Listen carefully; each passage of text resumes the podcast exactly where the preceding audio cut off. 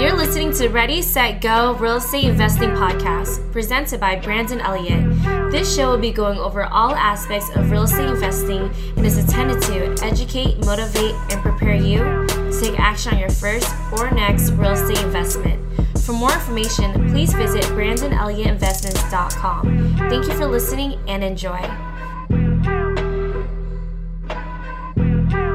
Welcome back, everyone, to Ready, Set, Go Real Estate Investing Podcast. I'm your host, Brandon Elliott. Today, on the amazing show of Ready, Set, Go, we're very excited. We have a rock star over in the Indiana area in the Midwest that has been crushing it creatively. So I like to call him the creative king because definitely he stands out with at one point 64 units he's downsizing a little bit at this point kind of refixing his books to make it more presentable to banks but he's at 54 right now all creative financing, which is one of my favorite strategies. I mean, there's so many different strategies to really go after, but creative financing is something, you know, very tremendous. A lot of people can get in with very little money down or none at all and make it still a win-win situation. So what I've noticed is when a lot of people out there when they fail in real estate, you know, they start off with plan A and then they kind of just jump to like plan Z when the problem occurs instead of going A, B, C.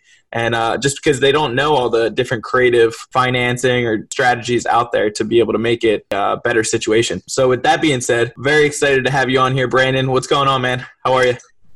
Good morning, man. It, it's things are good. I've uh, been making some changes, like you said. Sold five properties, a total of nine units.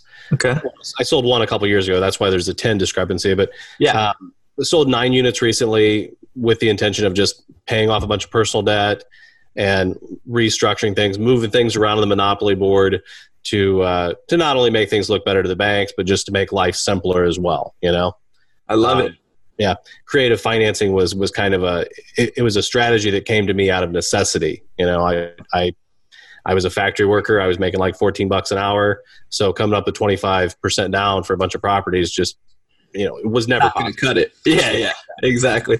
Yeah. no i can definitely relate. I mean for a long time i was working in uh, the restaurant industry and i'm making minimum wage working two jobs trying to be able to support an income nevertheless try to come up with a down payment. So I personally had to get creative as well, and I leveraged credit, personal lines of credit, and business lines of credit with 0% interest for 18 months and, and so forth to be able to either purchase properties or every single remodel has been on credit. So so I can definitely relate and I think a lot of other listeners out there can as well. For anybody out there that doesn't know who you are, do you mind just diving into First of all, I love the name, so I think we're already connecting here. For anybody that doesn't know who you are, do you mind just diving into who you are, where you're from, and what kind of business you, you are currently running? Yeah. So I'm Brandon Hicks. I'm from Kendallville, Indiana. And uh, at this point, I'm a full time buy and hold real estate investor. I own and self manage 54 units. Um, mostly small multifamily. I've got a 12 and 16 unit apartment complex, a bunch of duplexes, a handful of single family houses. And uh, my next move, once all this stuff is, you know, once I'm done moving things around on the board, as I like to say, I, I want to start getting into commercial investing, small multi tenant retail, basically. Service based or experience based businesses in a retail building, I guess is the way I like to put it. Like a, a mixed use yeah, yeah. Okay. And, and I'm hoping to do some of that creatively as well, but more than likely we'll end up syndicating some deals, which is how you and I met. Yeah. We met at Ben Leybovich's syndication workshop. That's right. Yeah. Yep. Now there's so many rock stars there. I really love, I think investing in yourself and really putting yourself in that atmosphere. There's a great amount of education, especially if you're going to the right events, but the networking is truly where it's at.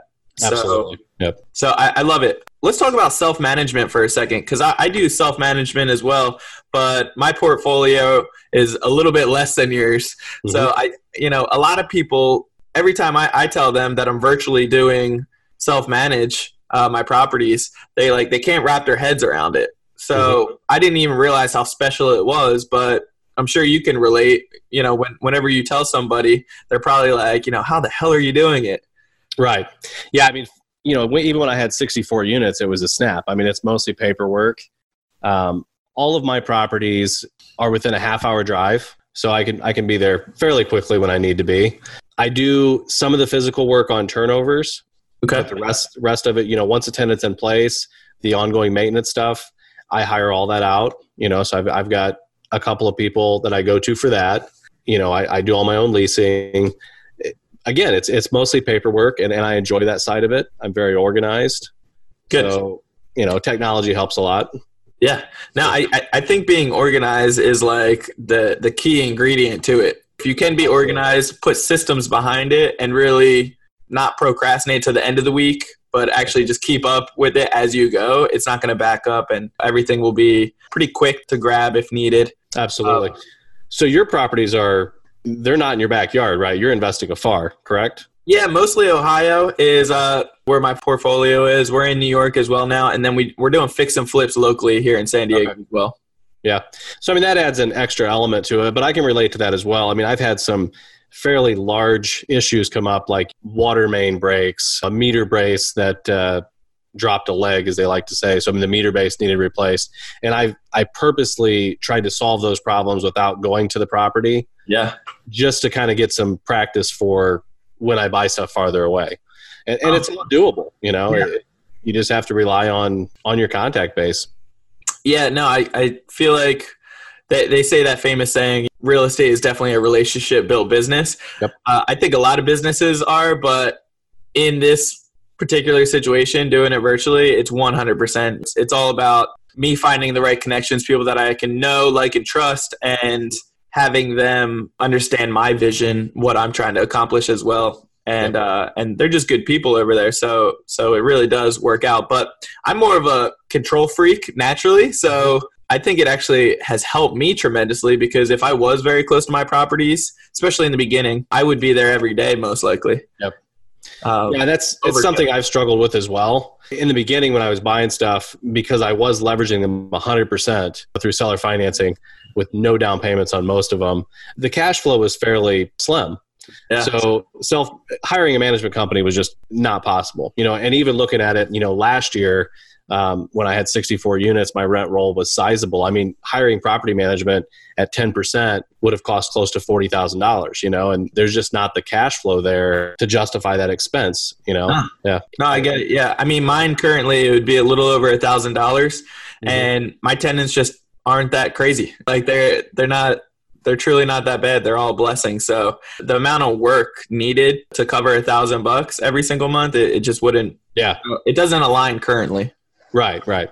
And at some point it might, you know? Of course, yeah. And as I scale, I think it is very important for for the listeners out there. If you're just getting started, you know, you're always going to want to factor in property management because as you scale, you're you're not going to be able to, and you're not going to want to, Right. you know, be locked down to having to actually play that role uh, because you know you didn't factor it into your budget. Exactly. Yeah. So I think that cash flow needs to be there, and you can just pay yourself uh, in the meantime. So I do want to talk about creative uh, financing in just a moment, but uh, before that, do you mind? You know, is there any tips that you have besides staying organized for any of the listeners if they are going to be doing self management? To me, it's a lot of common sense. I mean, treat people the way you'd want to be treated. Yeah, And and I also like to say that you know this is a business that I'm making a lot of money in, treating people better than a lot of them would treat me. yeah, You know, I don't I don't go to the nth degree when there's some sort of issue and get upset about it. Is there anything that uh, you do in particular when it comes down to filling a vacancy? Um, one one thing I do that saves me a lot of time is I will not show a unit to anybody without pre-screening their application. Yep. So I use I use a jot form application before I just emailed everybody PDF applications. But Okay. with the jot form app, they can fill it out from their phone. So there's no excuse for them to not get it to me pretty quick. Okay. And and you know, with my properties being a half hour away, that saves the number of trips I go out to to show properties. I, I honestly I would say that less than 10% of the time that I show an apartment, it, it's to somebody that I'm not signing a lease with, if that makes sense. I mean, 90% of the time when I go to show, we're signing a lease right then and there. Yep. Yeah. Already pre-approved them. They know they know what they're walking into. I, I do the same thing. It what what would you say is like the number one thing when a, a prospective tenant calls you up for the very first time? Is there something that you hear on a regular basis? So I don't I don't take very many phone calls. I guess I mean most of it is through I, I put my listings on Zillow on Zillow Rental Manager. Yeah, yeah. So it gets, yep, gets blasted out to like Trulia and Hot Yeah. Pads and so on. Um, and then I also share them on Facebook through my business page, personal page, and then blast them out to the garage sale pages and so on. When I when I have to advertise a vacancy, a lot of times I don't because I have people calling me all the time. But even though I just said I don't take a lot of phone calls, so uh, most of the interest that I get on on my rental listings is through either you know a Facebook post or through email through Zillow and and I, I typically just keep a script in my phone in my notes and you know it's got you know some sort of canned response with a link to the application Yeah. and, and you know they, they give me the application i kind of go from there Yeah, I think over over the years of doing it and on a regular basis, because I, I feel like I always have at least one vacancy around um, that I'm looking to fill. So at that point, I've kind of recited and, and know what to say next when dealing with the prospecting tenant. But I did come up with a script and uh, I, put that in like some show notes a couple podcasts ago to help out other people because I realize a lot of my friends that are really crushing it with real estate investing have actually been struggling with certain questions to ask and they're wasting a lot of time by not pre-screening thoroughly up front right you know because it costs me money to show the property mm-hmm. every time and if i if it wasn't then i would be giving my time if i was locally there absolutely so, which is even more valuable in my opinion. So at the end of the day, just like you said, it's very important to actually screen thoroughly before you get to that position. I think the number one request or when somebody is asking and calling for the very first time to ask about one of my properties, they're always asking like, "Hey, so when can I see it?" right Yeah, I think it's it's hilarious because I'm like, whoa, whoa, whoa, let's uh, let me figure out what your wants and needs are and see if this is even a good fit. exactly Because nine times out of ten, it, it might not be. So it's kind of funny. Right. Yeah. The first couple properties I had, I mean, anytime I'd have a vacancy, you know, I would jump up and show it. And there'd be nights where I'd leave the house five times, you know, to go show a house. And it's it's just a huge time waste. Um, when I bought the property in Angola, which is about 30 minutes north of me, Okay. it was a it had a very bad reputation. It was very run down. It was kind of the place you go when you have no no else nowhere else to go. Mm. Um, so I would get a lot of very interesting applications, and you know, I mean, horrible applications. I mean, multiple, you know, drug charges, multiple evictions. I think I found one one time where uh, the couple had been arrested for beating each other with ball bats. So nice. you know, why would I ever waste my time to go up and show them that apartment? Yeah, especially tell them no in person. exactly. Yeah. So, so I mean, you always want to pre-screen. Um, that eliminates the people who are being evicted. You know, immediate. You know, right now they're currently in eviction. Yeah. Um, you, you catch all that stuff. You just save so much so much time. You know, not showing apartments to people who aren't qualified for it. You know, I, I won't say not a good fit because that's up to them to decide if if they're a good fit for the apartment uh, from their standpoint. You know what I mean? yeah. Yeah. Yeah. I mean, that's why I feel like you know it's only about one out of ten showings where I don't sign a lease Okay. because I'm I'm prepared to rent to them at that point. They have came to the property and found out that hey, it's not a good fit for whatever reason. Yeah. Now, what what kind of software are you using for the the application process? Um, just Jot Form. It's just a Jot Form application that a Yep. friend of mine made. Yeah. Nice. Okay.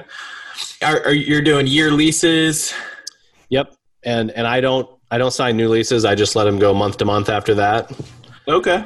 Mainly from a you know a time standpoint. I mean, I've got people that have been with me for you know me personally since I've owned the properties for six eight years now. You know, I, I just don't see the point in going and signing a new lease every year. I mean, I understand why the bigger apartment complexes do it, but it's just, I, I've not been able to justify the time. If I had a in-house property manager or property manager or hired, you know, third-party property management, I would probably encourage them to do that because you know I'm paying them. I may as well Yeah. get my money's worth out of them. But sure. for my my time personally, it's just not made sense to go out and sign new leases. Okay. Yeah. Yep. Okay. Is, is there any, I guess, final thoughts before we move on uh, for kind of helping somebody out in the beginning of property management? Um, I, I guess my advice would be if you want to look into using software to manage, Yeah. I would start using it from the beginning. I did not do that. No, So- I didn't either. yeah. And I'm using Excel. So I have an Excel sheet for each property, which works out great. My accountant loves it. Yep. But at this point, for me to switch over to something like, you know, Cozy or Buildium, it would be fairly cumbersome. Yeah. So I've just chosen not to do so. As far as rent payment goes, um, I have switched to using ACH pulls. A lot of people are are offering ACH as an option to pay rent, yeah. but it's it's tenant initiated through like Buildium or Tenant Cloud, Cozy. Whereas what I'm doing, you know, I went to my bank. My bank has set me up with ACH to where I can go in and pull from people's bank accounts. So it's you know one pull in the first of the month. Everybody that signed up for it, it just happens. You know, um, whether this sounds bad. I mean, it's pulled whether they have the money or not. So Oh wow. Okay. I mean, if, if they don't, then they bounce, and you know they've got a fee on their end. Um, yeah, but you don't need to worry about it. exactly, exactly. I mean, I just have to. I'll know within 24 hours that it didn't go, um, so I contact them to get it taken care of. You know, Oh, okay. yeah, Oh, so so you get it regardless, but then you can let them know like, hey, it, it just showed that it, it might have the funds might have not fully been in there. I got paid regardless, so make sure that you cover your account. yeah. Well, I don't get. I mean, they pull it, but then it bounces. Think of it as like a bad check. Oh, okay. So you know, I'll see, I'll see whatever whatever the amount is. I mean, you know, I've got like I've only been doing it for about four or five months now, and I didn't force all my existing tenants to do it. I've probably got around 40, 45 percent of my tenants signed up on it. Now Okay. with new leases, it's the only payment option. For sure. Yeah. So so as time, you know, this will it'll be a higher percentage of my tenants paying this way. Yeah. But you know, just say it's 17 tenants and it's so it's pulling, you know, whatever it is. I mean, I'll just make a number up, you know, 15 grand or whatever it is. So it'll pull 15 grand the first day on the first, but then on the second day it's going to bounce. Say I have a tenant, you know, paying 700 a month and it and it bounces, then I'll just see where my bank took 700 out of my account and it'll show the tenant's name, you know, that it bounced. Gotcha. And I contact that tenant to take care of it. Yeah. Now, does it does it cost you additional funds to be able to set this up? My bank waived it. Had they not, it would have been five dollars per ACH pull, which is or batch as they call it. So you can have you know twenty five tenants in a batch or whatever. Okay. So I, I actually have three different ACH pulls. I have I have a handful of tenants that are paying half on the first, half on the fifteenth. So you know they're in batch number one and batch number three, and then I also have some Social Security type income tenants yeah. that get paid on the third. Okay. So I pull theirs on the fourth. You know. So you mentioned you have some that pay on the first and then the fifteenth. Yeah, they pay half the rent on the first, half on the fifteenth. It's only like four or five tenants. Okay. And what is the reason for that? It just made it easier for them. I, I never heard of that, but obviously, you know, you, you figure out their situation, and then if it makes sense and you can help them out, then that's awesome. There's there's a lot of people out there that like to do weekly rent. Really, I've never heard. Of, because, they get you know you're you're basically taking. I, I have one set up that way. So I was advertising the apartment for 500 a month, and they wanted to do weekly. So I actually agreed to it. I, I probably wouldn't do another one because it's weekly rent. Rent is not fun, nah, but it's sounds 125 chaotic. Yeah, 125 a week for 52 weeks is actually 13 full months worth of rent payments. Yeah, So that's that's the appeal. And there's other people out there that will do it biweekly because it's 26 payments. Me, I just don't want to have to keep up with, you know, hey, is it, is, is it their week to pay or not? yeah, So basically, when I have a tenant that has had issues like paying all in the first, then I would split it up between the first and 15th to help them be more successful. yeah.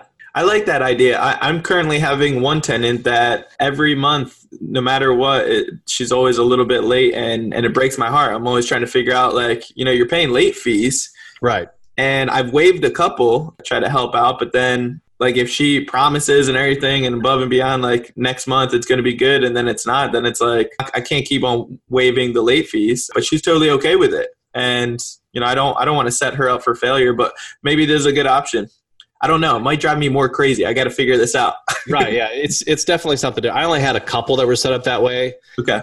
before I started offering ACH, and because Yeah. I really wanted to people to people to do ACH, Yeah. Offer that to a couple of different tenants Okay. that kind of on the fence because, like I said, it, it's going to pull it on the first whether they have their money or not. Yeah. So that's scary for some people. You know, they might not have all their money on the first. So by offering the first and fifteenth, I got a couple people to sign up for ACH that probably wouldn't have. Mm. And and I I mean I love the ACH. I, I really look forward to the day when you know ninety percent of my tenants are paying that way. And and I could do that if I just wanted to force people. But one of the things that that I believe when I buy a property, you know, me buying a property that you're renting should not be a negative thing for you as the tenant, you know? No, no. So I try and go in and make positive changes. And with that, you know, if somebody's on a month to month lease when I buy a property, I'm not going to go in and make them sign a new year lease. Mm. Uh, it's not advantageous for me either to sign a year lease with somebody that I don't know anything about anyway. Um, other than, I mean, I do that all the time with tenants I've screened, yeah, but yeah. You know, you've got when you're buying a property with an inherited tenant, you've not screened that person. You don't know how it operates, so you know, you're yeah. better. I think you're better off just going with the month to month lease anyway. In that case, yeah, no, uh, me personally, I've I've bought properties before with tenants in, and um, and thankfully not many, but it's not it's not the best, and you can almost anticipate that. So yeah, always just assume the worst. And, yeah and just acknowledge you might need to evict this person or what have you, or ma- try to make it on a on a month to month basis. I, yeah. I, was trying to do cash for keys to get this one guy out, and there it was a triplex, luckily. So two units were vacant up front. I remodeled that. The back unit, it just ended up being chaos, but we finally got him out after like two months. yeah, and I've got some great inherited tenants, and I've got some you know not so great stories of past inherited tenants, but for sure, I have I have two inherited tenants that have been in their apartments since uh, like 94 and the other one 96 i think. Yeah. 96 and 98 so wow. i mean they've been there for you know 20 plus years. Yeah. Um, my angola 12 unit i i still have two of my original tenants. Everybody else is you know either i did a couple of evictions but most of them just moved out on their own and we rehab the units. Yeah. But, i mean the existing tenants that i had from when i purchased a property they're great. You know i mean they help me keep an eye on the property and yeah. you know they found several tenants for me you know very very vested in their neighborhood you know? I love it. Yeah that's so great. Those are like the the the cream of the crop that you're really looking right. for. That's yep. awesome. For sure. so let's talk about uh, creative financing. It's it's honestly my favorite topic. So I, i'd love to hear more about what the hell you're doing with creative financing and how you're getting some of these deals for damn near nothing or, or little to it. So I haven't. I've not bought anything like this in a couple years. I've honestly not bought anything in a couple years. Yeah. Um, just because of the way the market's been, and I, I reached a point where I, I knew that I was kind of as far as I wanted to go at self managing. Okay. And so I wanted to just focus on what I had and and and do what I'm doing now. You know, move things around on the board. Let, but, let me ask you: Have you ever uh, hired out for property management before, or like as you start scaling, maybe give them one or two just to see how it goes? I have not, and okay. uh, and I don't know that I would, just because at this point, I mean, if I were to go out and buy a duplex or something now, it would be nothing to roll it into what I already have. Yeah, you know, and, and the actual management of my properties is probably no more than you know six to eight hours a week. Yeah. So, so I probably wouldn't. Now, as we're buying commercial properties, yeah, that's something we'll. I would say that we'll definitely look at you know hiring leasing agents, if not with some of them, you know, we'd actually have third party property management. But even with that, I'm hoping that we can we can manage most of that in house and just have the leasing agents. Okay. Uh, with creative finance, though, my first three properties I used bank financing. The first one was a commercial building for a. I bought it with the intention of renting it to a real estate office that I was part owner of. So I used to be a realtor. Okay. And uh, so I did, the, you know, the, the, normal thing. I went, and this was in 2007. I went and uh, borrowed my home equity. You know. Yeah down payment renovation costs came that way and and rented the building to that business that I was part owner of and that worked out for a while and then eventually I it, it just between the market dropping off and and me not being interested in that side of the business anymore I decided to get out of that and really focus on rentals okay. so prior to that I did buy a couple single family houses using I call it ARV financing. So basically the bank I was working with based my loan off of the after repair value.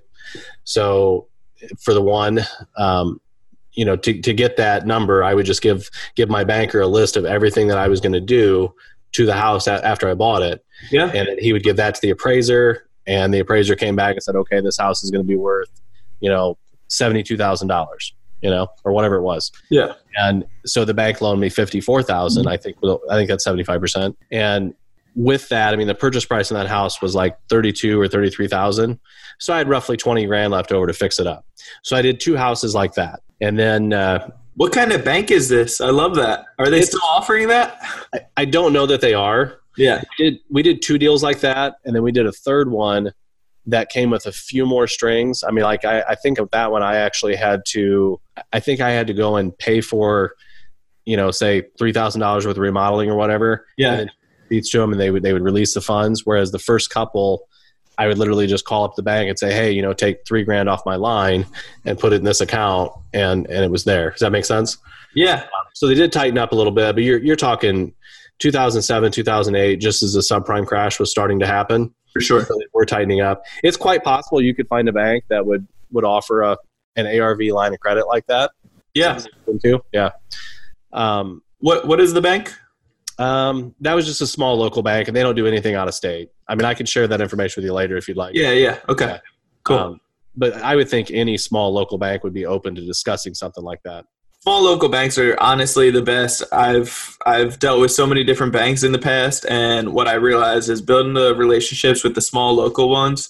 Mhm. Always, you know, they they go above and beyond to keep that relationship strong, and they've waived, you know, a lot of my closing fees over and over and over again. So it's kind of it's really crazy. It's awesome.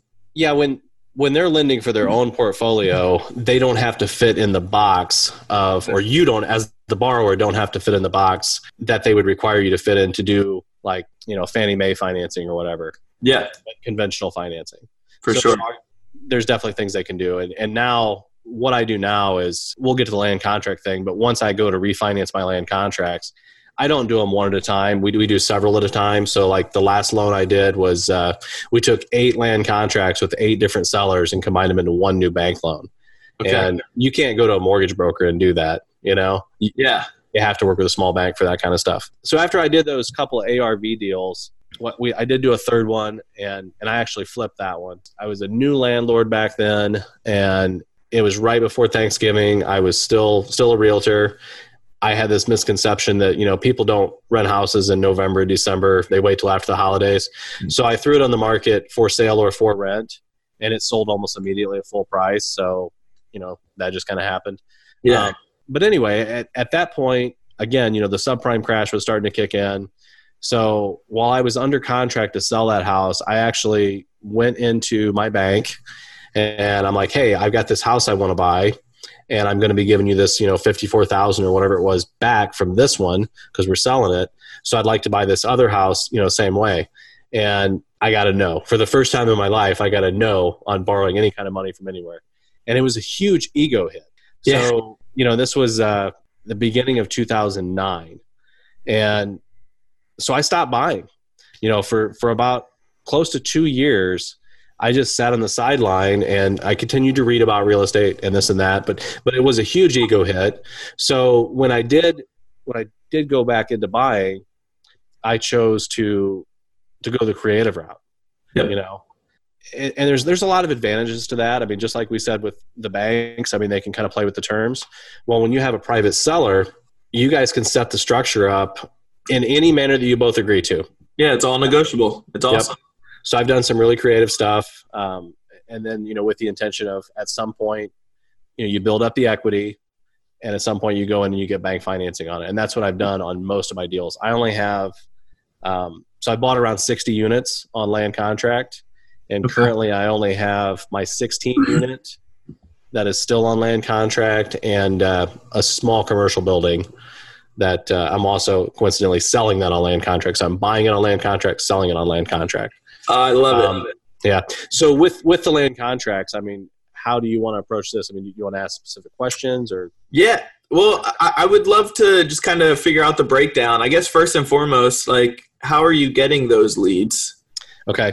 So this is going to go back to I decided to go head on into real estate. It was spring of 2011. Yeah. I went to my other partners in the real estate office and I'm like, hey, I, I want out, you know? So we negotiated that, worked that all out. And I immediately, you know, started looking at small multifamily properties. There was a couple that were on the market. I ended up approaching the realtor of a, she had a three unit listed in a town about 30 minutes from me. Okay. And, and with that one, we just negotiated a land contract where I put, I think I put around five or six thousand dollars down. I think it was five thousand dollars down, and I paid a little bit less than what they were asking. And you know, I was responsible for taxes and insurance from day one, all that. Yeah. one thing one thing that happened at closing, it kind of clicked with me, was after the seller paid his real estate fees, he walked away with a check for like two hundred and fifty dollars. So you know, it kind of planted a seed that you know, hey, had that been off market, I might have been able to buy that for two hundred and fifty dollars down Mm. because that's all the seller got anyway, right? Yeah. So so that kind of planted a seed. My next deal, um, so that that first deal happened about three months after me getting out of the real estate office, and then right at the end of the year in December, we closed a deal for. I bought th- a package of three duplexes from a seller that had some health issues on land contract, and with that deal, we we got even more creative. Um, I I think I put around five or six thousand dollars down on that one as well. It was a two hundred fifty thousand dollar purchase for the three of them, and I, I did offer them because I had these two houses that I did with ARV financing and the commercial building. I had those on one bank loan, so I did offer this seller of these three duplexes a fifteen thousand dollar second mortgage on those. So I gave him a piece of paper, an IOU, you know. Yeah. So so my total down payment on that property was was thirty thousand dollars. Fifteen of it was the the note. Yeah. The other three properties. Six of it was cash, and then around nine of it was credits for prorated property taxes, prorated rents, and with that, you know, we closed on the eighth of the month. the The seller had collected rents on the six units, so they gave me credit for the twenty three days that I would own it on Mhm. paper and then the security deposits that all the tenants had paid were transferred to me on paper. So I had around nine thousand dollars in credits, and you know, so I bought a quarter million dollars worth of real estate for six thousand dollars down. I love it. And and the seed that was planted from the first deal started to grow a little Yeah. because you know this seller that six thousand dollars didn't cover her real estate commission or her side of the closing costs. Yeah. So she ended up coming to the table with like eighteen hundred dollars, and then with an agreement to pay the rest of her real estate commission in the spring. I think it was like another five or six thousand dollars. So Oh. that seed, you know, from before, it made me. It, it grew into the thought that hey, if if this had been off market, I could have bought this property for nothing down because it actually cost her money out of pocket to Yes. sell it.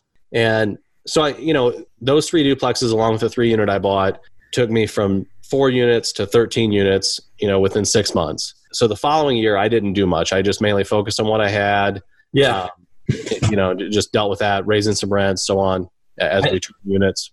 I think that's very important too because like for somebody getting started, I know you weren't like getting started at that time, but at the same time it was kind of the, the beginning uh, stages. So I think it is very crucial for somebody like some of the listeners that when you are getting started in real estate, after you get a, a few of these projects, like just sell, and especially if you're self managing, mm-hmm. really take a little bit of time to make sure everything is, is running smooth and systemized. Right around nine months to 12 months is typically how long it took me in the beginning mm-hmm. until it started getting a, a lot sooner. Yep. So I just recommend that caution of, you know, wait a year before you jump onto the next project in the beginning, especially if you're picking up some bigger multifamily. Yep. Yeah, and I and I've definitely done that throughout this journey. Yep. You know, take a break here and there, but you know, it, it all happened pretty fast. So I mean, within a uh, five year period, right at sixty months, I went from four units to sixty three units. I love So it.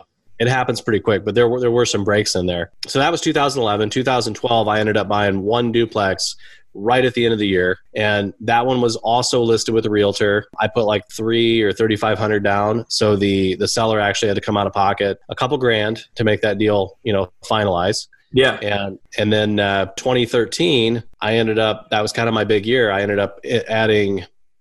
Um, I had 13 units that year, and I did that while working. So it was it was a total of. Let me think here. I bought I bought three duplexes, two houses, and a five unit that year, and I did that while being mandated to work 50 to 60 hours a week in the factory I was working at, and you know it, it was a tough year for sure. At the end of that year, sometime in the last couple months, I remember I was stuck at work on a Saturday night and I started, I didn't want to be there, obviously, you know, and I started running numbers on how I could escape. You know, I was paying a guy to mow several of my properties. So I was like, hey, if I go out and buy a trailer, I already had a commercial mower, you know, for home. Yeah. Like, if I go out and buy a trailer, you know, I can save 150 a week, you know, on, on all these mowing jobs. Um, if I start doing this myself, start doing, you know, so I started running the numbers, and uh, and it also hinged upon you know refinancing five duplexes that I bought on land contract that I knew I could go and refi.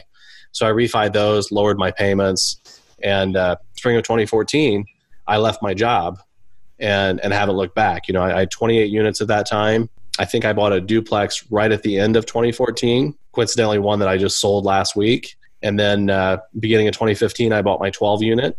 And then 2016, I bought um, another duplex, my 16 unit, and did a couple smaller deals. I think I did like 21 units that year. I love it.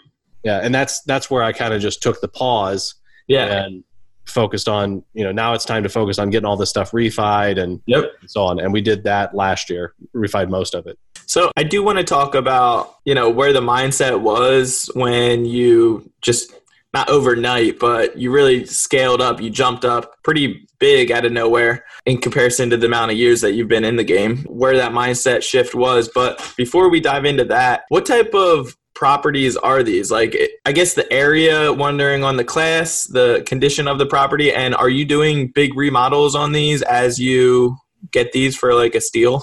So we should also answer the original question you asked as well. Yeah. where I'm finding my deals. So so up to that point, I mean, my my first several deals were off the MLS because I was a realtor. That's what I knew, you know. Yep. But it 2013 is when things changed. I started doing I- won't say a lot of direct mail, but Yeah. I was pounding, you know, the same sellers over and over until they call me. So I was doing, you know, very targeted direct mail. If I drive by a property or find a property on, you know, one of the local assessor sites or Google Earth, whatever, then I would, you know, find out who the owner is. I would mail to them, you know, as a personal letter, and uh, and I bought several properties that way. I also did. Uh, I bought my five unit by sending the the owner a message on Facebook, Yeah. and that one took like a year to develop the relationship. But I ended up getting a great deal on it, and and he made good money on it as well. You know, it was a win win. Um, Yeah. So as, as far as the properties themselves, so mostly small multifamilies. Um, I would say that they're B class properties Okay. you know when I buy them, and they're in decent areas. I mean, they're, they're smaller towns. The town that I live in, the population's probably around ten thousand. I would say the that uh, where my 16 unit is in Auburn, that's probably it's a little bigger. You know, maybe 12 to 15 thousand. Okay. I could be wrong on that. It could be a few, even a few thousand higher than that. But I mean, it's it's not a whole lot bigger than Kendallville. So they are smaller towns. You know, rural as Yeah. as Brandon Turner would like to say. um, you know, the, the three units in a in a very small town, probably only 3,500, 4,500 people. Yeah. So, you know, that one's been a little different as far as the tenants I attract, and that was probably it was that was definitely a C class property when I bought it. Um, my Angola 12 unit, definitely a a C minus when I bought it.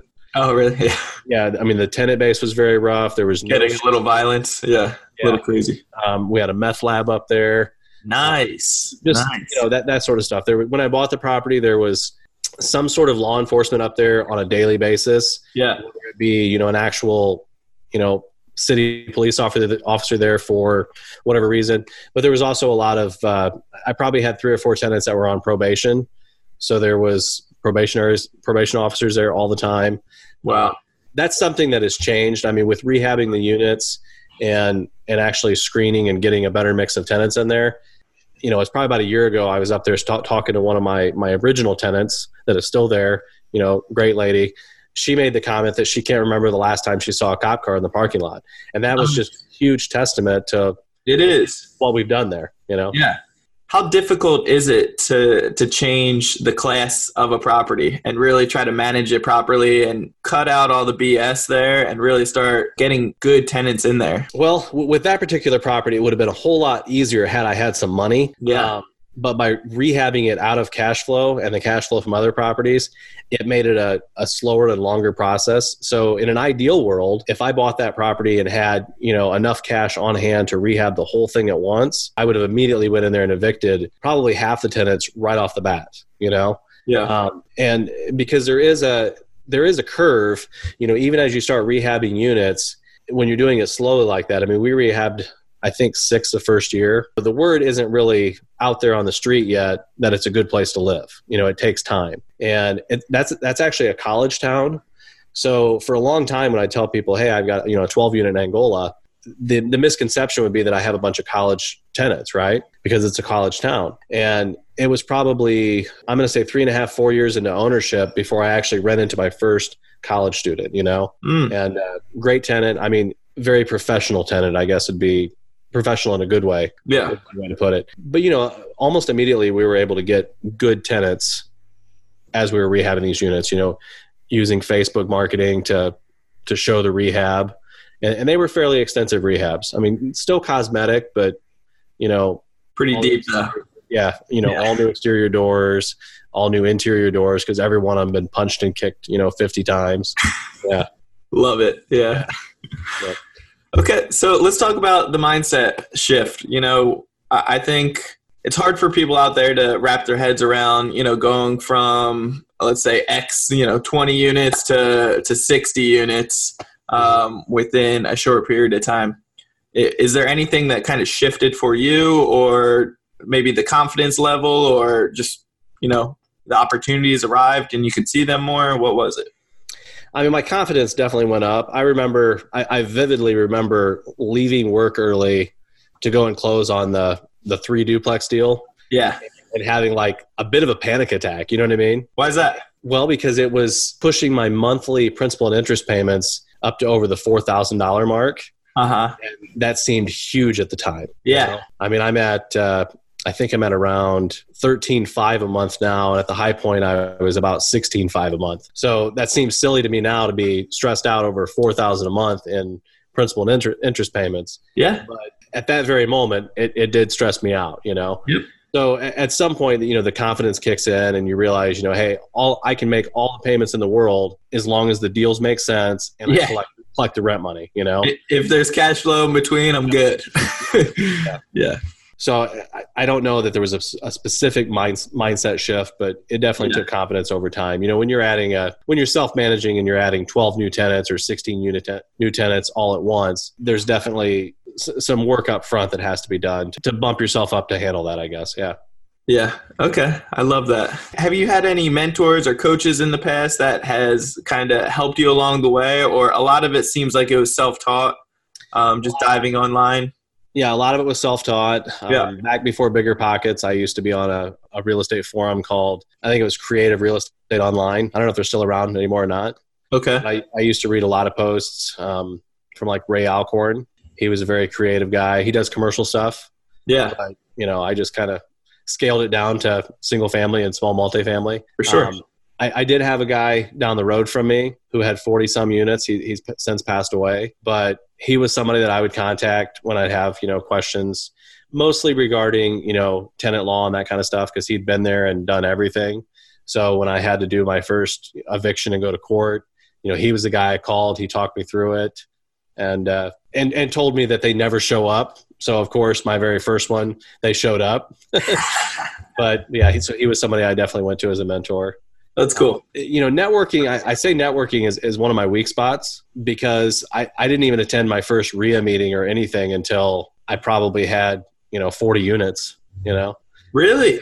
yeah and and now i'm i, I haven't missed a, a fort wayne REIA meeting you, you know you had drew and adam on Yeah. I've, I've not missed a meeting there in probably the last six or eight months i've love- a couple other meet meetups yeah Yeah, I used to be uh, somebody that likes to just do everything by myself, and then I realized it's really holding me back. The networking, and also at the time when I first got started, I did just like yourself, all self education. You know, all the books, podcasts, YouTube, I could get my hands on, and um, and it four hours every single day. Every single day for two years before I felt, you know, finally felt confident in what the hell I was doing, and uh, and actually started getting some of my offers accepted. So it was kind of a process. And then a bunch of learning curves along the way as well. Even though I got a lot of the knowledge in the books, taking it out there hands on is a whole different ballpark, a uh, whole Right. different game.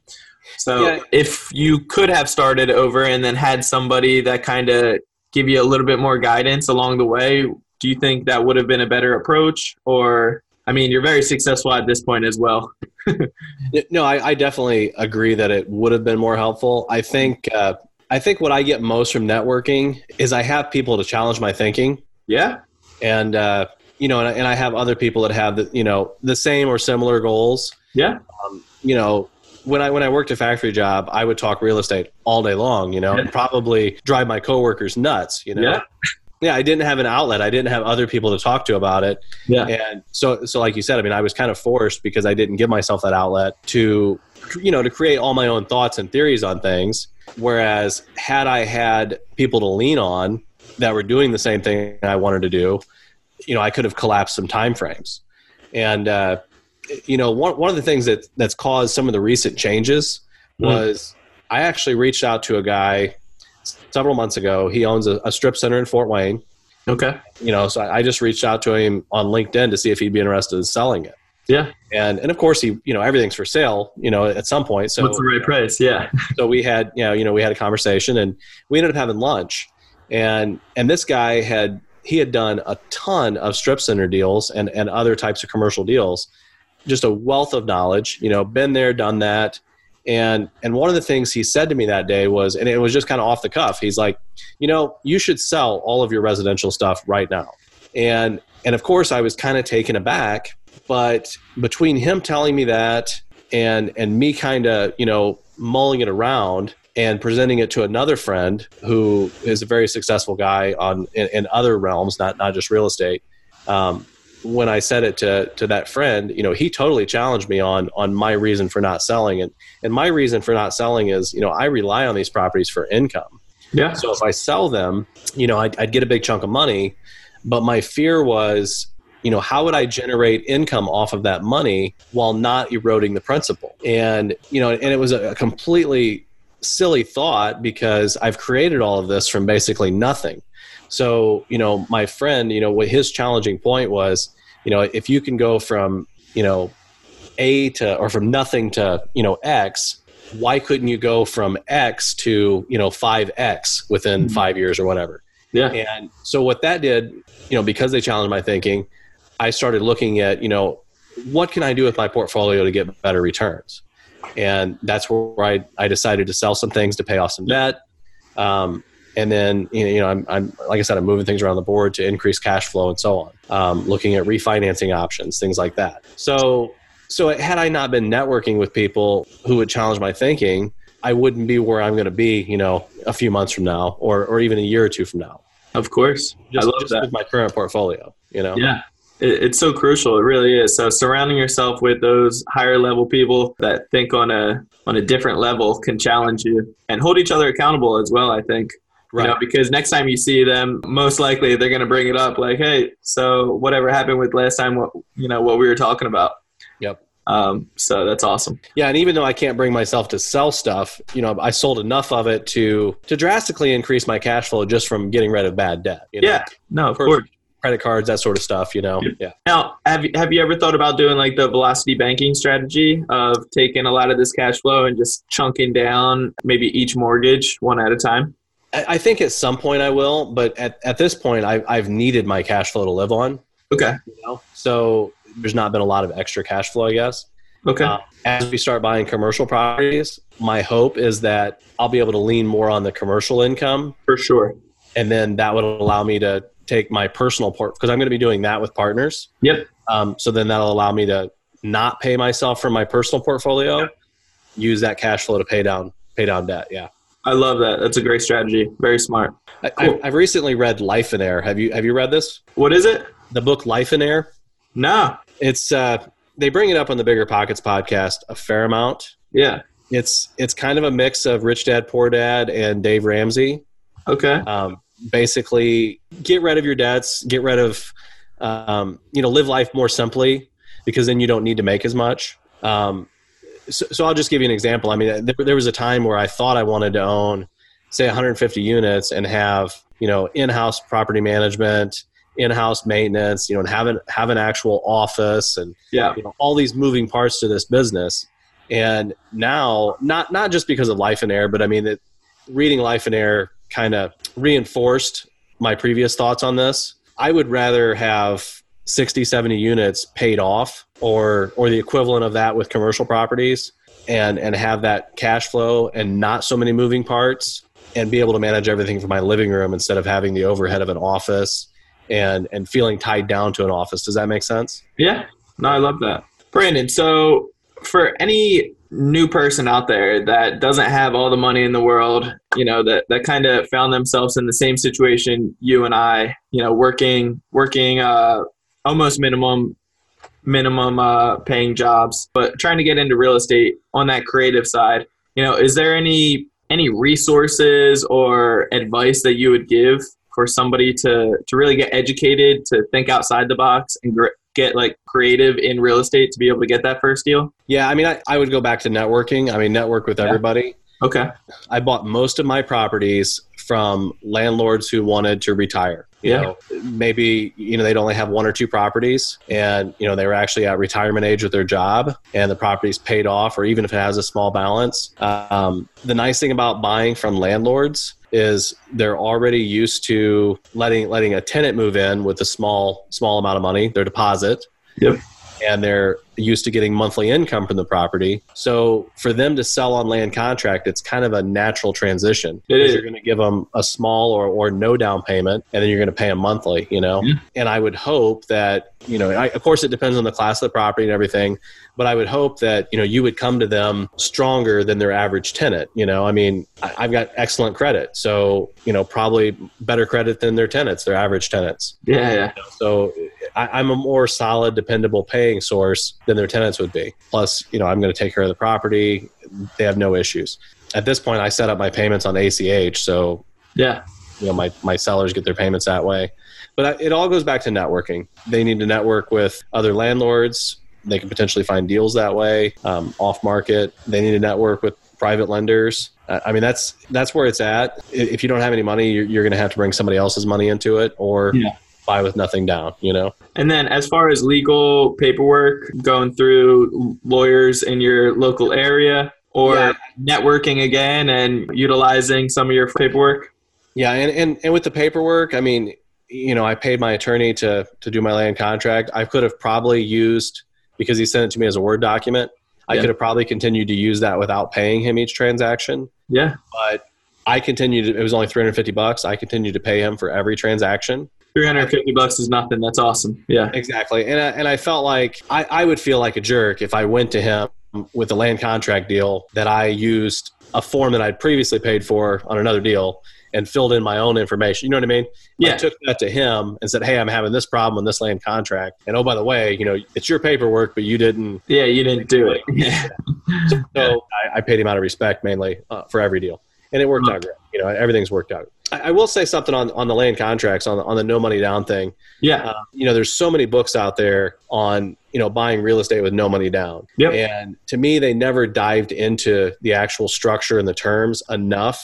Yeah. So I did write a small ebook, a cheap ebook. Oh, I love it. Yeah, and I'll I'll make it. I'll make it. I think we talked about this. I'll make it free for. It's a free download for say the next 30 days. I So love it. Most of your listeners should have a chance to, to get that. After that, it's it's it's five ninety nine through Amazon. Um, I can I can email you the link. Yeah. Uh, the book is called No Money, No Problem. Okay. It's subtitled something like how I bought you know a million dollars worth of real estate while making fourteen bucks an hour or something like that. I, it's bad. I don't even remember the, the title of my own book, but in that book, I, I really go into. I refer to it as more of a deal diary Yeah. go through a lot of my deals in in really good detail. In the beginning, when I was buying a land contract, what I would do is, you know, say I was going to buy a duplex for eighty grand, and I wanted to to write my offer in a way that would, you know, prevent me from bringing much money to the table. Yeah. I would I would look at it and I would say, okay, I'm going to get you know like twelve hundred bucks in credits for property taxes. I could kind of calculate where that would be. I would look at the leases and I would see that there was two security deposits for 500 apiece. So there's another thousand that I would get credit for. And then assuming we were going to close, you know, the first of the month or, or the eighth of the month, like I said, I would calculate what I thought my rent proration would be. And if it was going to be like, you know, the credits totaled up to like $2,800, I would write my offer that I'll put $3,000 down Yeah. asking for these credits. So then I'd be bringing, you know, a couple hundred bucks plus closing cost. Well, what would happen though, and, and again, I was broke, you know, um, you know, I, I say that I had, you know, I put 3000 down, you know, and 5000 down and all these other amounts in these other properties. Um, some of that was credit card, you know, zero percent credit card loans. Yeah. You know, kind of doing some creative stuff like you were Yeah. broke. So if if I was planning on bringing a couple hundred bucks plus my closing costs, and then all of a sudden, you know, a week before closing, one of the tenants moves out, Yeah. now I'm not getting that, you know, four hundred dollars rent proration or whatever, five hundred dollars security deposit. So now I got to come up with another nine hundred bucks, right? And that's happened to me before as well. Like Yeah. a tenant moved out as we are in the middle of closing, and I was like, "Oh, perfect." so now you got to come up with more money, yeah. yeah, So so what I did to work around that, and it took me, you know, a handful of deals to get the wording right and to really think through it. I'm just going to read something from my my my letter of intent. yeah. Yeah. This Please. is how I how I I work it to where my seller walks in. I, I used to tell my sellers, you know, you'll walk in with a set of keys and you'll walk out with a cash flow. You know, they're not getting a check, they're not bringing money. Yeah. You know, it, it's what. It, so so this is this is what I wrote in my my letter of intents when I make an land contract offer. The down payment is to be made up entirely from credits for prorated property taxes, prorated rent for the month closing takes place, and security deposits that you have collected from the current tenants. The land contract note amount will be the balance owed after the above credits have been subtracted. So you take your purchase price, you knock off your credits, whatever's left over, you know, we would apply whatever we agreed to as far as an interest rate yeah. and amortization term, and we come up with a monthly payment. But the seller's side of the closing statement shows zero dollars brought, zero dollars. You know, they walk away with zero dollars. Yeah. So it balances it out. You know, I love it. and Now, the out, you still get your full credits. You know. Yeah, that's huge. So, are you doing a uh, like a balloon payment at a later date, or just kind of ongoing? So they've been all over the map on what we've done, but kind of my bread and butter deal was um, 20 year amortization, five year balloon, five percent interest. You know, Yeah. and I did a bunch of those. We did we did one that had a three year balloon. Um, I did another one that was a 10 year land contract with no balloon. Hmm. Um, I did a couple that were 12 year amortizations. You know, rates have ranged from anywhere from like 2.9 on one deal up to my very first deal. I think we did an eight or nine percent interest. Okay. Um, you know, most of them have been around five, six percent. yeah. Yeah. And I mean, I guess that whole process of negotiating, you're just taking it one one piece at a time. Down payment percentage. Let's talk about this, and let's. Does it get stressful? I guess on both sides. You guys Probably go back at and forth. Yeah, I mean, it- there's been a little bit back and forth. I think with one of the, one of the things with this is, you know, you're negotiating with your lender, quote unquote lender, Yeah. and your seller at the same time. Yeah. The downside of doing this kind of deal is you're either going to get a great price or Yeah. you're going to get great terms. You're not going to get both, you know. I love that. I love that. And what what would you rather shoot for? Well, when you're when you're broke and you don't have money for down payments, you want the great terms, you know. Yeah. And and so I mean, I paid I paid pretty close to retail on most of my deals. Yeah. but I got into them with with nothing, you know, and and over time, I mean, rents go up, the properties have went up, so it's been it's been a good situation. But you know, with that, sometimes these deals take a long time to, to put together. Yeah. I can think of a couple where you know it took about a year from the initial contact. You know, we just kind of stay in touch and prod each other occasionally, and Yeah. and it would happen. Um, my best deal, my 16 unit, that one took a little over three years, and phenomenal deal. I mean, it's it's a it's a great asset. It's four four unit buildings on one parcel. They're all two bedroom, bath and a half townhouses. I sent him a letter in 2013, and he called me immediately, and uh, you know we chatted, kind of got to know each other. He liked the idea of selling on contract for tax reasons. Yeah. And you know that initial call, he told me he's not ready yet, but we'll stay in contact, and you know when he's ready, we'll see what we can do. Yeah. So you know, we tap danced around the the no and low down payment a lot the next couple years, and and I like to be upfront about it. I mean, I when people ask about the down payment, I, I tell them, you know, typically I put nothing down, and of course that gets mixed responses. But on this particular deal, this one's going to blow you away. He wanted um, six hundred twenty five thousand dollars for this 16, 16 unit the net operating income on that property and he was sharing numbers with me each year as they come out you know and he shared previous numbers he was averaging between 60 and 65,000 a year net operating income. You know, his 625 purchase price was fair. Right at the end, a second buyer showed up. So we ended up competing. I ended up making we made three I he he wanted each of us to make three different offers, you know, play with the interest rate, play with the down payment, play with the term, and he would kind of just weigh it out or whatever and the price. And I ended up, I, I made three offers, but the offer that he accepted was 650000 purchase price, a $1,000 down, um, 5.5% interest, 30 year amortization. Mm. And the balloon, it, it's, a, it's a total six and a half year balloon. Um, we closed July 1st, 2016. He wanted to maximize his expenses in that year. So, you know, he not only he paid his spring taxes, of course, because those would have already been due. He paid the fall taxes, and then at closing, he gave me a check for the spring taxes instead of a credit. He just wrote me a check. So that was like fifty five hundred dollars in cash. I got closing. I put a thousand dollars down, so I'm already, you know, over four grand ahead. Yeah. Um, he gave me a check at closing for all the the tenant security deposits and pet fees. So it was like I think it was eighty eight seventy five. So a thousand dollars down.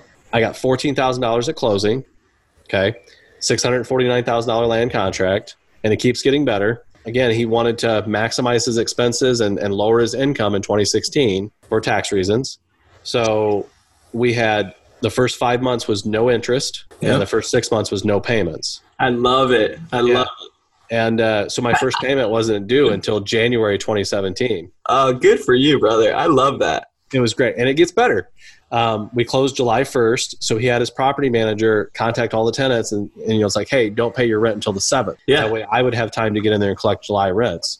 So that first week, I collected like another eight grand in rent. So that property put a phenomenal amount of money in my pocket that first year, which which I needed because we were rehabbing the aforementioned meth lab that I mentioned earlier. you know. Yeah, yeah. So, uh, so it was great. But I mean, that was a total. The deal was based on building that relationship. That is some creative financing right there. That's the definition of creative financing. And I, I love how you mentioned just a, a few minutes ago price or, or terms. Like, you're not going to get both. So, figure out which one you want. I, I've been telling people this for a long time that I, I truly do believe terms all day because you can get creative. It's all negotiable. You know, if somebody wants five hundred thousand dollars for a property or what have you, you know, whatever number it is, um, but it's only worth you know less than that. Like, what do you, are you just going to walk away from the deal? You know, some people get very caught up on that price, the sellers. Yeah. So instead, offer them a million dollars. Go above and beyond. They're going to brag to all their friends and family that they got, you know, so much more than what it's actually worth. But then if you amortize it, you know, over or at zero percent interest for a hundred years, the first payment's not due for the first five years or whatever, you know, You can do all kinds of crazy stuff. Yeah. you can do crazy things. So you know, it's there's so much power behind it. Yeah. If if I was going to do it over again, I would probably, I would probably you know incor- incorporate the BRRRR strategy a little more. Yeah, Um, what I have done, it worked. You know, and here I am. You know, five, six, seven years later on some of these properties, I'm not as highly leveraged as it was before. You know, I Okay. was- I, I had a ton of debt before, a ton of leverage, but now the properties have went up in value. I've paid debt down. Um, so I'm probably only, you know, 65, 68% loan to value across the whole portfolio. nice. So I'm in good position now, but it was definitely not the fastest way to build that equity because most of my equity came just from paying the debt down, you know? yeah, But, you know, the properties have appreciated a fair amount because, you know, like the 16 unit, I- believe it's worth like 800 grand right now. You know, I mean, I've raised that operating income and cap rates have compressed. I mean, we're probably talking about something that some of your, your listeners might not follow completely there, but um, but between cap rate compression and and raising the NOI on that property, I mean, I've increased the value a fair amount. You know, um, but if I was to do it again and wanted to do single family houses, I, to get both good terms and and good price, yeah, if you did the BRRRR strategy and use private money, you know, you could probably scale faster and and be worth more than I am now with the same number of units in the same time frame. You know, Mm-hmm. so but you know, I, I agree. I, I love the BRRRR strategy. That's what we focus on as well. Um, but at the same time, you know, eh, tomato, tomato. You know, Right, everybody, uh, it's it's the path that you guys uh, went on. I think the creative strategies and the mindset behind just, just running your deals and, and what you just explained with your letter of intent. I think that is huge. I think that's going to help out so many listeners. Um, so I'm just really grateful for that. That's awesome. it's been a fun journey. I mean, eh, you know, like you said, there's there's a hundred different ways to invest in real estate. You Yep. do what works for you. Yep. Um, I like to think that I can apply some of what I've done with small multifamily with you know mom and pop owned commercial. You can. See. Yeah. I, I think there's a, I, I think there's some sellers out there who would go for that kind of stuff. I love it. And, and you know, this business, if, if you want to become a millionaire in this business, it's really as simple as borrowing a million dollars on good properties, you know, and, Yeah. and, uh, and There's a, there's a difference between good debt and bad debt. So yeah, absolutely. yeah. yeah. I love So, I mean, if, you, if you can use this strategy to leverage into several million dollars of the real estate, you're going to get wealthy, you know? Oh yeah, I love it, Brandon, dude. I appreciate you so much. Like so much great knowledge here. What can the listeners do to give back to you? Uh, you just invested all your time in, in pouring into them. So, is there anything that we can do to give back to you? Um, just, just go. I mean, I'm not even going to make it about me. Just, just go out and network with people. Yeah. Build your network, and that that's going to help me as well because, you know, the real estate community is huge, but it's so small at the same time. You know? It is. Yep. I was gonna say exact same thing. It is. Cool. I love it. Uh, how can people get a hold of you? I'm on Facebook, Brandon Hicks. I mean, if you just search for the city, Cool. Kendall, Indiana, or or check your friends list. Yeah, I'll, I'll put it in the show notes as well for any of the listeners. Um, any other way you would uh, prefer? I'm on Bigger Pockets. Okay. So so either way of those those ways, if they want to email me directly, um, I don't know. Should I give my email address? Yeah, sure. Yeah. Some people give their numbers. I think those guys are crazy, but by all means, give your give your email if you'd like. okay. Um, so so there's a the email that that is that goes along with my book is Brandon at Velcap Investments LLC.com. And I can share that with you so you can share it in the, the show notes. cool. Yep. Yep. And then, uh, like like we said, um, thank you so much for giving out the book for free for the next 30 days. So all the listeners, I highly encourage you to take action on that. Uh, a lot of great stuff in there, and I'm looking forward to reading it myself. So It's a quick awesome. read. I think it's only about 60 pages. So, you Cool. know, but, but it's, it's very detailed. I mean, that was my whole goal with it. I love it. That's what it's about. Cool. All right, Brandon. Well, I appreciate you so much, man. I really do. I, I know, uh, you know, time's our biggest asset, and you just poured in a bunch uh, and gave away all the all the goodies. So I really do appreciate it. For any of the listeners out there, if you guys want to reach out to me, you can find me at BrandonElliottInvestments.com on Instagram, Brandon Elliott Investments, and then on Facebook.com slash Brandon Elliott REI reach out to me. Would love to connect with you guys all individually and see how we can get you started. This whole show, it's all about educating, motivating, and preparing everyone to take action out there and really crush it in real estate for yourself. Because what it's done for me and my family, I'm, I'm sure Brandon, you can relate. You know, it's been a a huge blessing. Absolutely. Yeah. So as always, we're really dedicated to getting this content out there to more people. So jump on iTunes, hit that subscribe button so you get the newest release every single Monday, and make sure to leave a review. It just helps iTunes algorithm push it out there to more people. So appreciate you guys so much. Stay blessed, and we will see you next Monday. Brandon, Take thanks care. again, man. Thank you. Take care. This has been another episode of Ready, Set, Go Real Estate Investing Podcast, brought to you by Brandon Elliott. For more information, please visit BrandonElliottInvestments.com. Also, please don't forget to like, share, and leave a comment below. Thanks again for joining. Until next time, God bless.